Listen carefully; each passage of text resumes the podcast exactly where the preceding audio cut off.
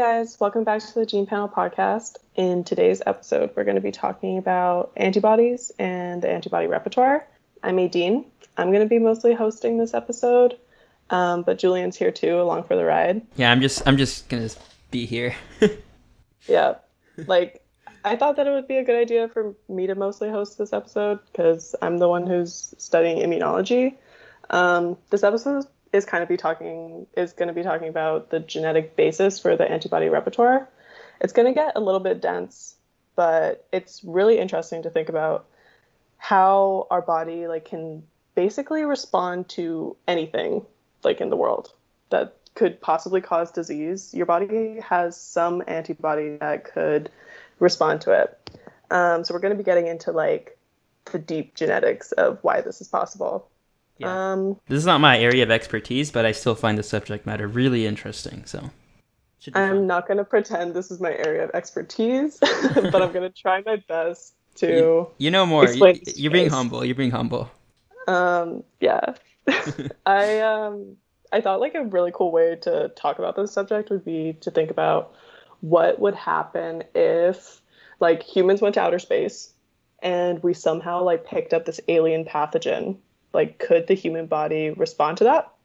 Julian's going to talk a little bit more about that soon but kind of like before we get started i thought it would be good to get rid of or get some important terminology out of the way. So for those who don't know an antibody is a protein that's produced by the immune system that plays an important role in neutralizing pathogens. By the way a pathogen is just anything that causes disease in humans so like bacteria and viruses. Um, but and all bacteria are bad but yes. No, yeah, no, they're not. The pathogenic ones are bad. Yeah. um, and we might do a future episode about our good bacteria. Oh, for but sure, for sure. Until then, um, yeah, in this context, we're talking about bacteria as pathogens and disease-causing agents. Um, and antibodies neutralize these by binding to the antigens on pathogens, um, and they also bind to receptors in the host uh, to yeah. mediate their functions. Yeah, basically, an antigen is just like uh, think of it as just kind of like a, a, a cue for the antibody to recognize the pathogen. Where it's like, okay, I recognize this protein or or portion of the the pathogen, and then I can act on it. Yeah, and like elicit a larger immune response. And if you want to get like really technical about it, an epitope is the part of an antigen that an antibody can bind to. So you might have like a massive protein that is an antigen, but there's like a specific sequence that antibodies can actually bind to, and that's the epitope. Um, basically, this episode is just going to be like just touching on how extremely multifunctional antibodies are it's impossible to talk about all of the interesting things related to antibody function and the uses in the body in like a half hour podcast. So but just stuff, suffice yeah. to say that antibodies are an invaluable addition to our adaptive immune systems and have likely saved you from countless illnesses in your lifetime. Take it away, Julian. Yeah. So, um, as Adine was mentioning earlier, uh, a cool way to kind of start this off would be to talk about the possibility of alien antigens and kind of an alien infectious bacteria, basically. So while we were doing our research, uh, Adine actually found this really cool YouTube video that, yeah, I believe it's a YouTube video, right? Yeah, it's a YouTube video on Vox's YouTube channel. You guys should check it out. Yeah, and it talks about how astronauts quarantine. And it's really cool because it's something you don't really think about when you think about NASA or space exploration. You don't really you don't really I, I didn't really know that astronauts had to quarantine when they got back.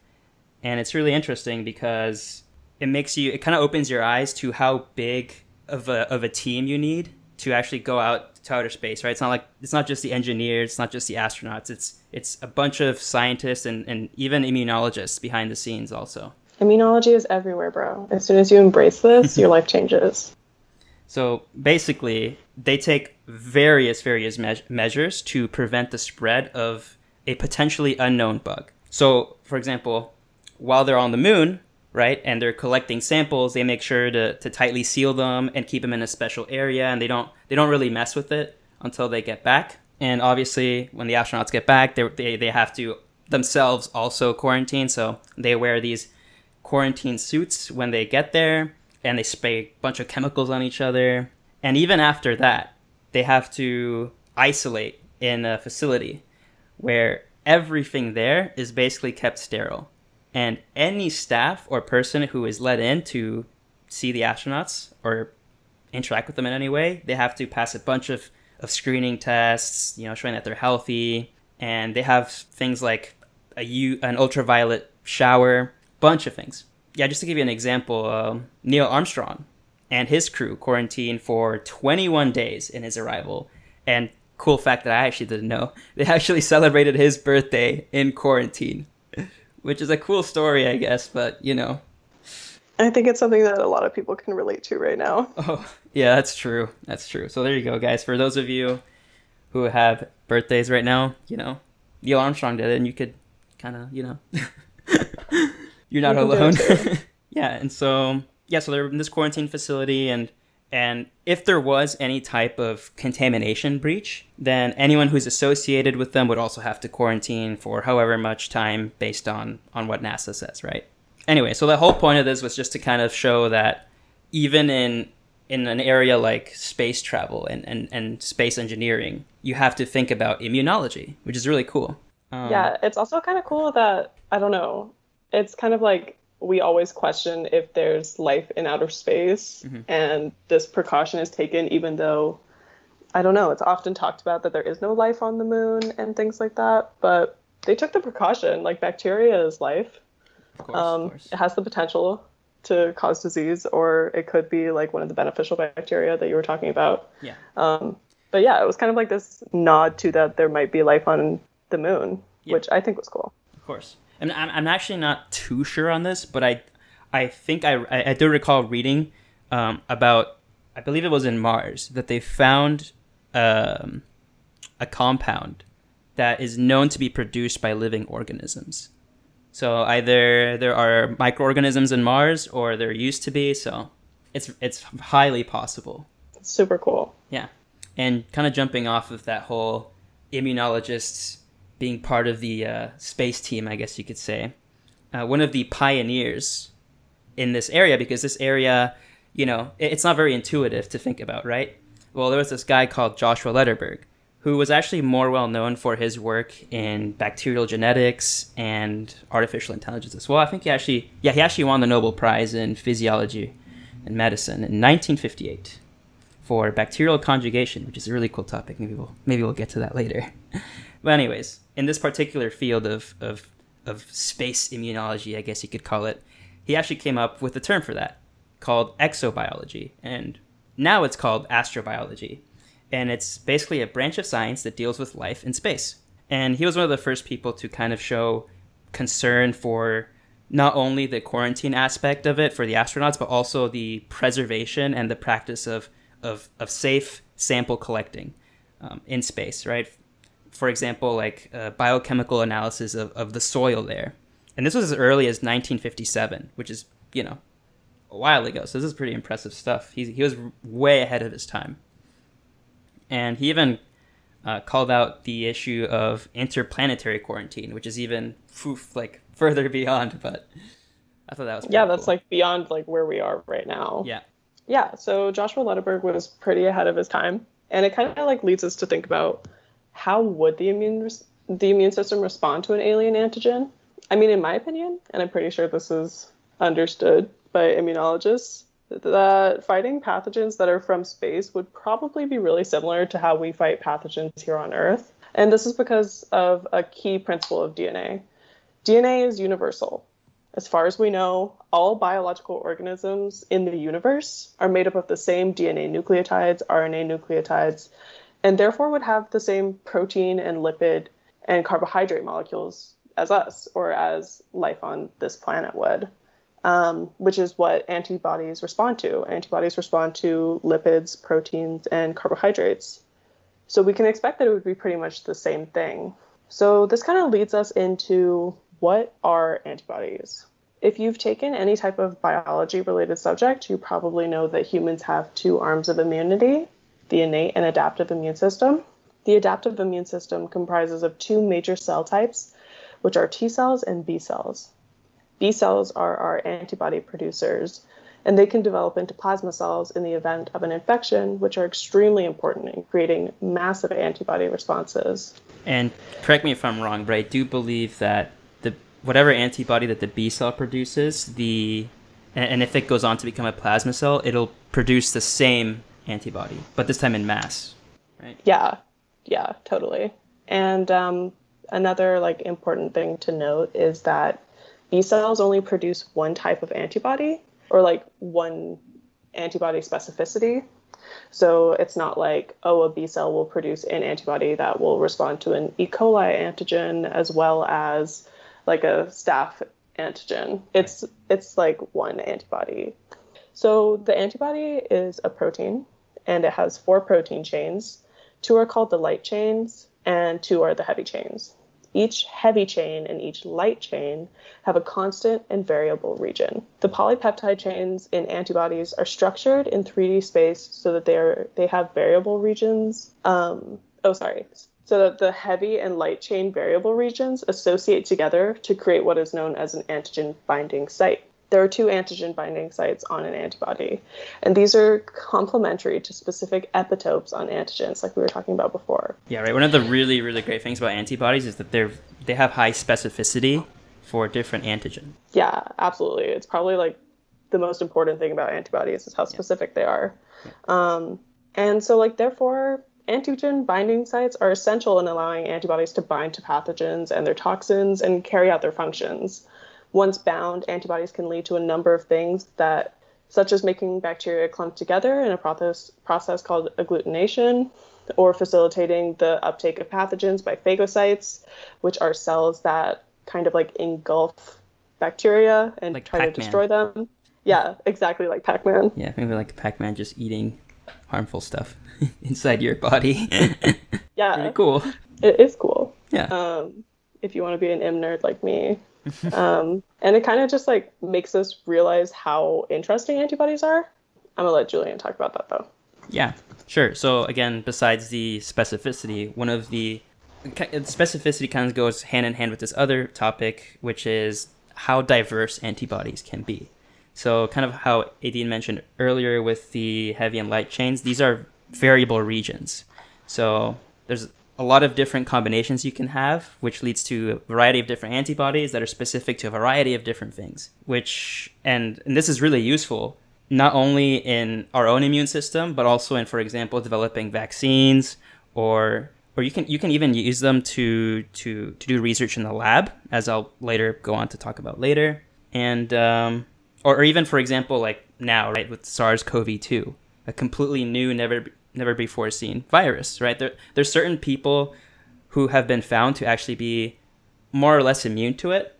And I believe, I don't remember exactly, I think you might know more about this, Aideen, but I believe they did some sort of maybe temporary measure similar to a vaccine where they take the blood of a person who is known to be immune and then they inject it into someone else. Is that correct?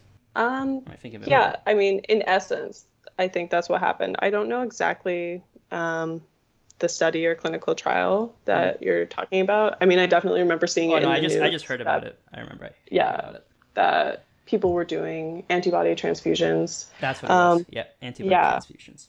Which we're gonna like talk on or touch on again later. But basically, like antibodies are really essential in immunity, and what's even cooler about antibodies is that we can we can share them among each other like through blood transfusions and stuff and mm-hmm. we don't really have to deal with the same issues as like how i don't know you might think that an organ would be rejected antibodies don't have that same problem so now that we kind of know the general structure of antibodies and and why they're so unique and interesting let's discuss how on earth is it possible for millions of molecules with exactly the same structure from this from the same genes can show such extensive diversity, right? Because again, antibodies are really diverse.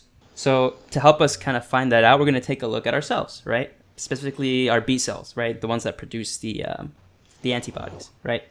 So in humans, what happens is we have these cells called lymphoid progenitor cells, which come from our bone marrow, and then they go on to mature into the functional B cells.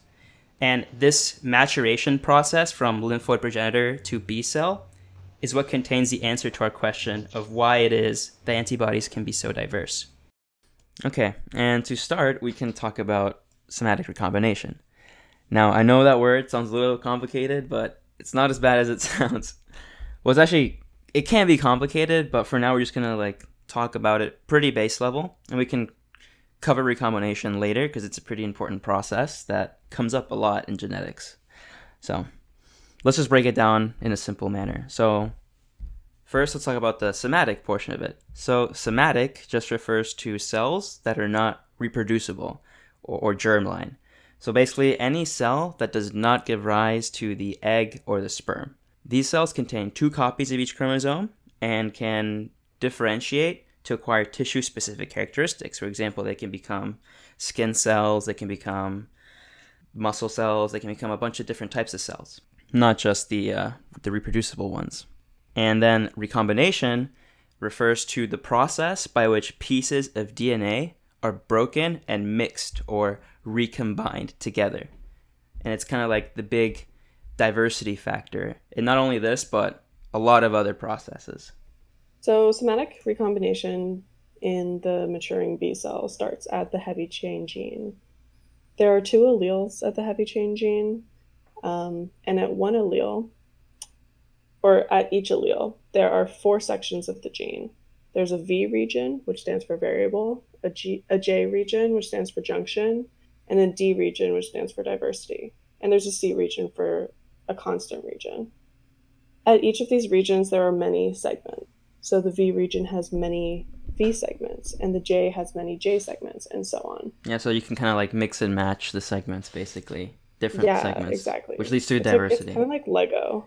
yeah. Um, as the B cell develops, the heavy chain gene kind of like undergoes this recombination event um, that we're gonna look like as Julian said, talk about in more detail, hopefully in a future episode. But like just as a brief introduction here, recom- recombination of the heavy chain gene um, kind of begins with this random D segment joining with a random J segment, and this process is known as DJ recombination. Yeah, because previously the segments aren't they're not like right next to each other; they're separated still.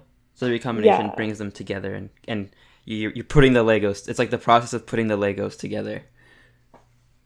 Um, like if you have like piles of Legos Yeah. in all different colors, you like just choose one of each color, and that's DJ. And then following the successful DJ recombination, a random V segment is selected and associate, associates with the newly formed DJ segment. If the VDJ recombination is successful, the second allele will be inhibited from undergoing this same process in a process known as allelic exclusion. And um, this recombined gene goes on to be transcribed and translated, like much like any other gene in your cells.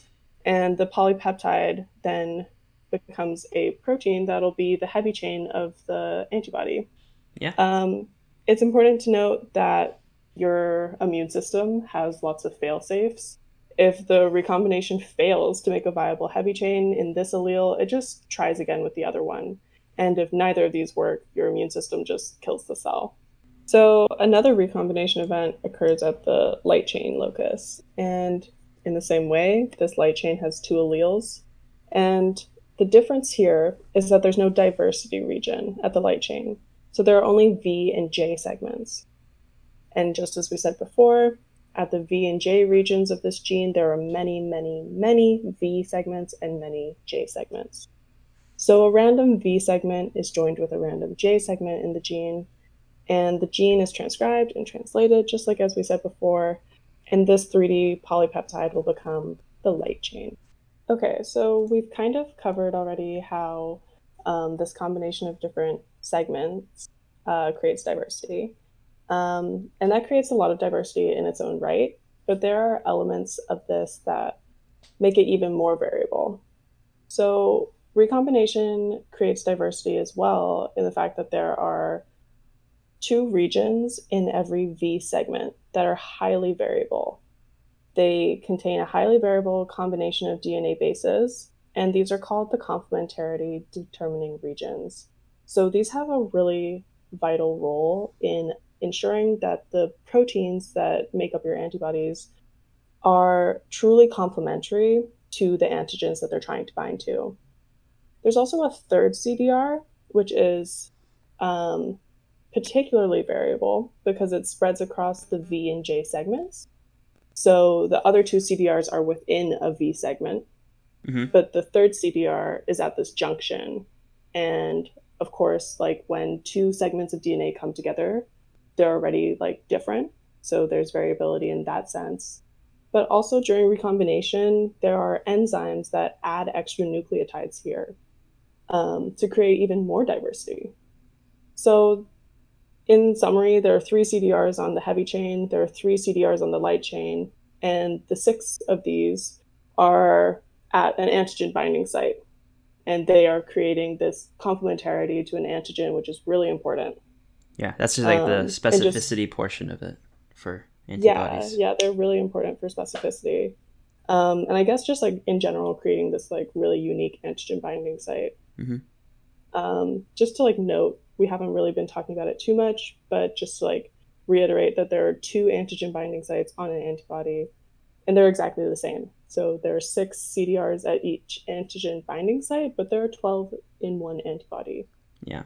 I mean, basically, I guess we could just say that there's various levels of, of diversity here in the in the making of the antibodies because yeah. you have the the recombination mixing up the DNA pieces together you have the regions themselves that are being mixed together can be different from each other and then the mixing and matching of different heavy and light chains as well.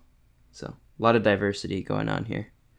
So just to like elaborate on that point a bit more about the association of the heavy and the light chain, you can kind of imagine how much diversity this can really create because if the heavy chain undergoes its whole random recombination event and the light chain undergoes its own recombination event that are completely independent to each other, when these two independent, um, independently formed chains come together, they create this um, molecule that's also super diverse. And at the antigen binding region, they come together and they add a layer of diversity that allows the antibody to bind to things that maybe it otherwise could not have um, been able to bind to if, say, it only had the antigen specificity that was generated at the heavy chain or only the antigen specificity that was generated at the light chain.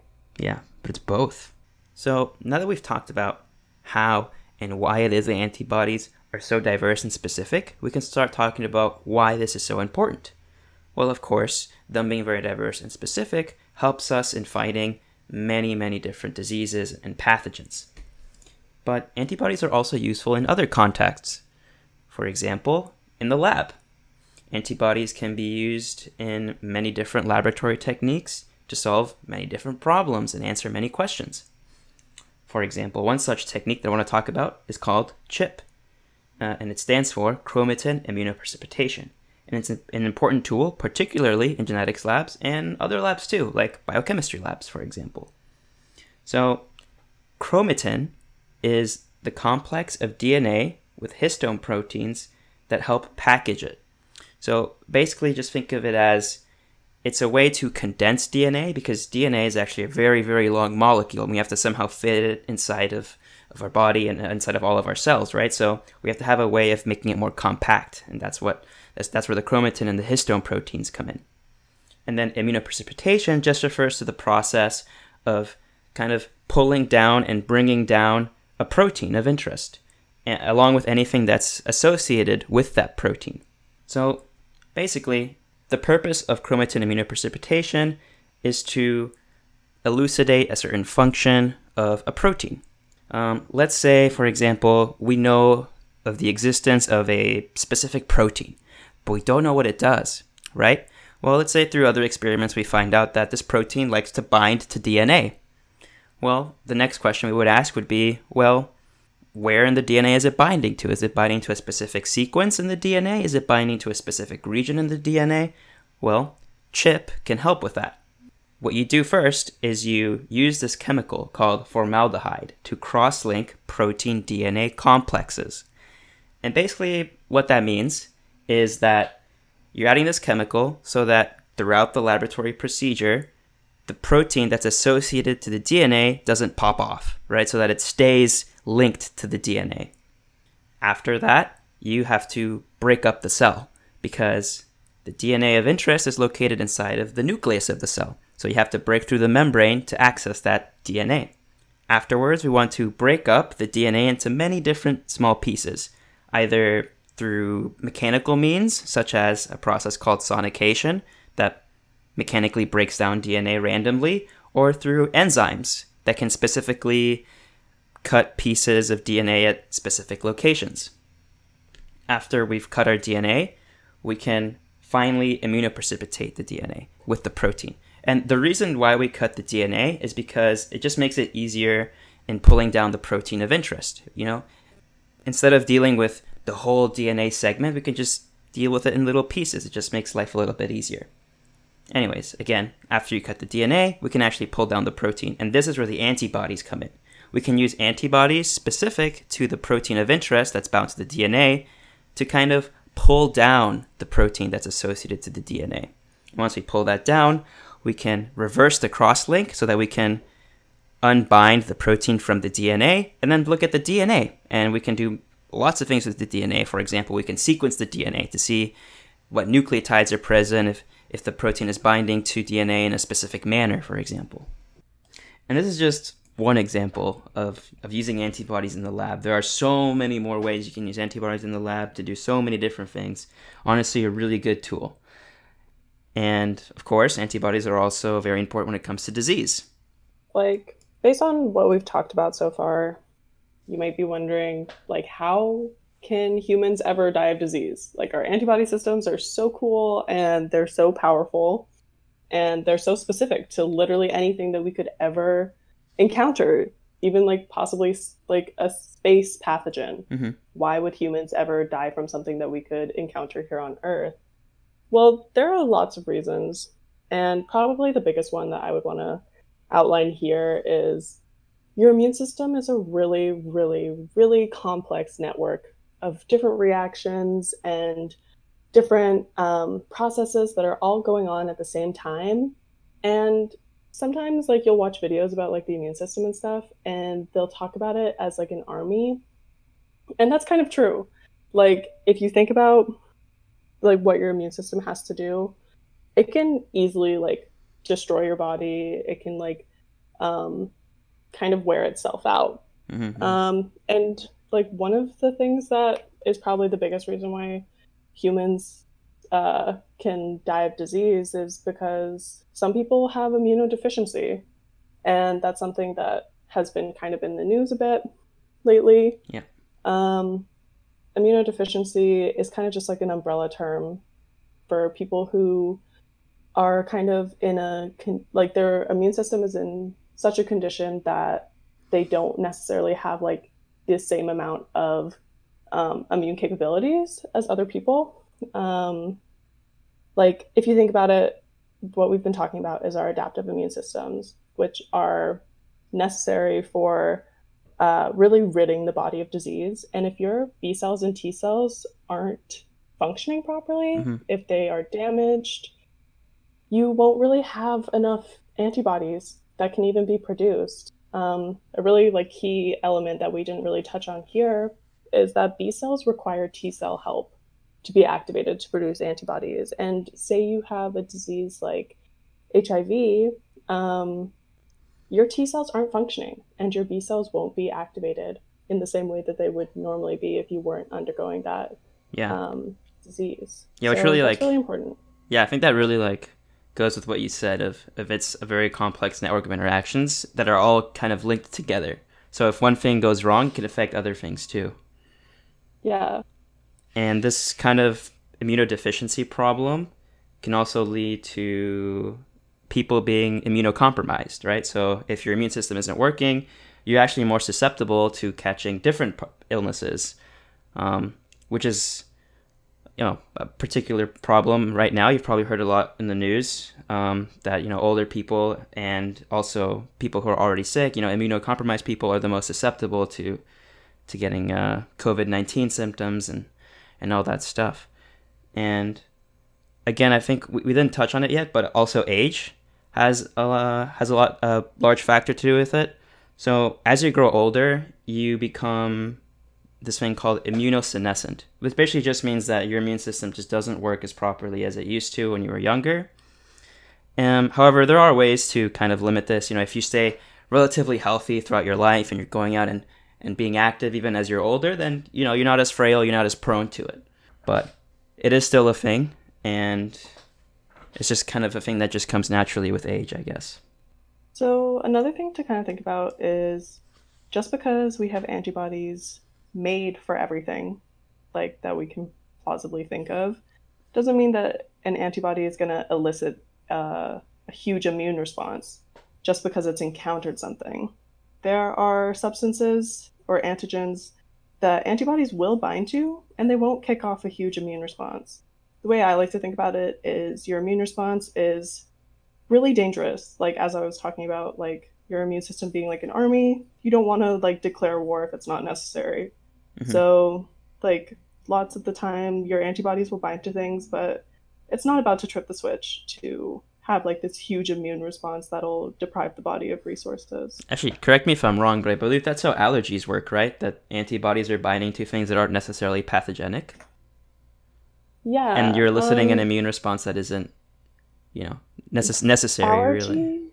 is a really interesting concept. I I think it's not antibodies, it's mast cells. It's ah, basically, okay. but like what you're saying is correct in that, like, when your body responds to something that isn't dangerous, right. it can be like that's more of a danger. Mm-hmm. If you're having an allergic response to something like a peanut that isn't about to like be a, it's not a pathogen. Mm-hmm. Your body like can kill itself. Right, because sometimes your body really, goes into really right because your body sometimes goes into full shut off mode to like prevent further damage, which can actually be even worse, like you're saying. Yeah, totally. Especially when it's something that isn't necessarily a bad thing. Yeah, so the immune system has like a lot of regulation, um, and it's important to remember that an immune response in itself is a danger.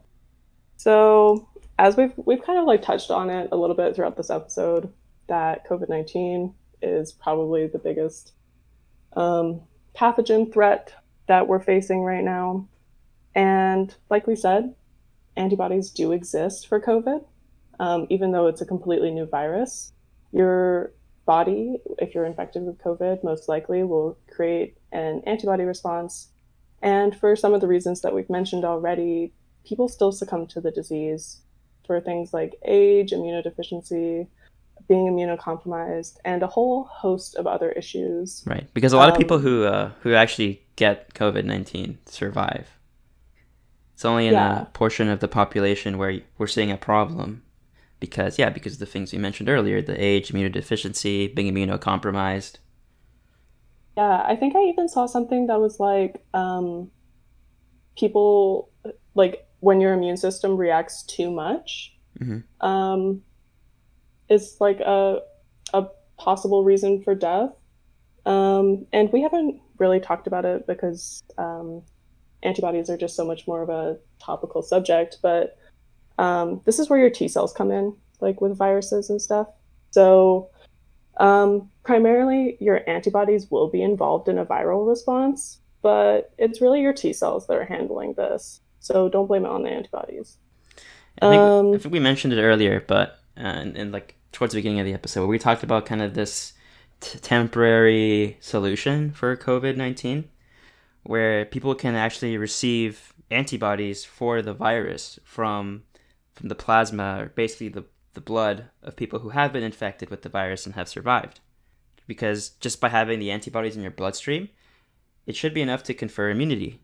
You know, you, you might you, you'll get it, but your body will be able to fight it off better. And yeah, this is like a lot of vaccinations work. Um, right. Yeah. Or some vaccinations. Mm-hmm. It's called like passive immunization. And yeah, it's just like passively giving you the ability to fight off an infection, but like without you actually really having to face the full brunt of being infected with that pathogen. Right. Right. And so you might be thinking, well, if that's the case, why isn't everyone already being vaccinated with, with the antibodies? Well, antibodies are, well, they're proteins. And proteins, they do degrade in potentially a matter of months. So again, this is a, this would be a temporary solution. So that's one of the reasons. Yeah, and we kind of already see this with newborn babies. Um, newborn babies have a really, really underdeveloped immune system, and it's kind of one of the reasons that new mothers are uh, encouraged to breastfeed their babies because um, antibodies are transferred through breast milk to the baby, and that kind of lets them have some semblance of an immune system while their own immune systems are still developing. Right, because when you're born, it's not like your immune system is already at its peak, right? It, Yeah. it takes a little time to develop, and so the antibodies in the breast milk kind of help uh, as a temporary defense while your immune system's developing. Yeah. And I And- think like we could even like say that there are some pretty big ethical considerations if we were about to like start harvesting COVID survivors Mm-hmm. for antibodies. It's kind of messed up. Eh, maybe. I, I will say with the um, with the acquiring antibodies through breast milk thing, uh, I do know, and I have read that some scientists have kind of warned against the use of of baby formula, because again, a lot of the things you acquire as you're when you're, you know, a newborn and you're and you're developing, come from the, your mother's breast milk.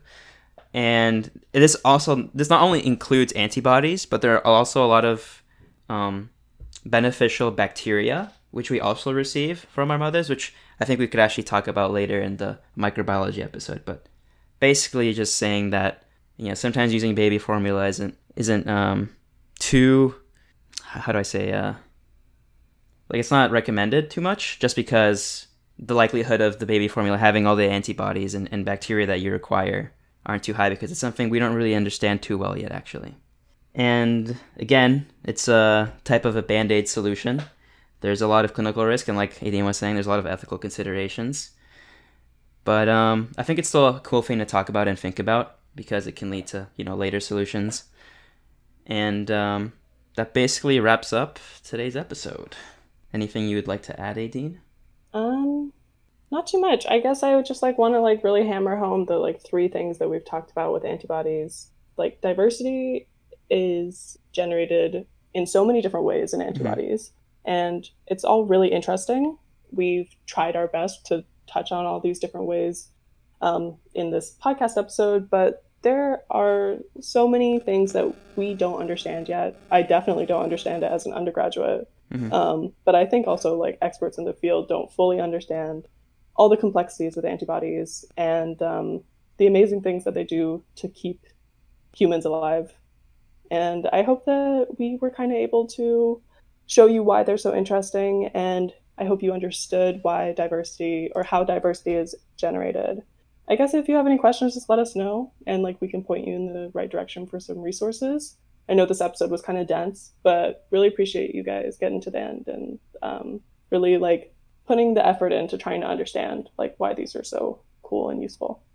And once again, thank you for listening and tuning in to this month's episode of the Gene Panel podcast. And join us again next month where we will talk about GMOs, otherwise known as genetically modified organisms.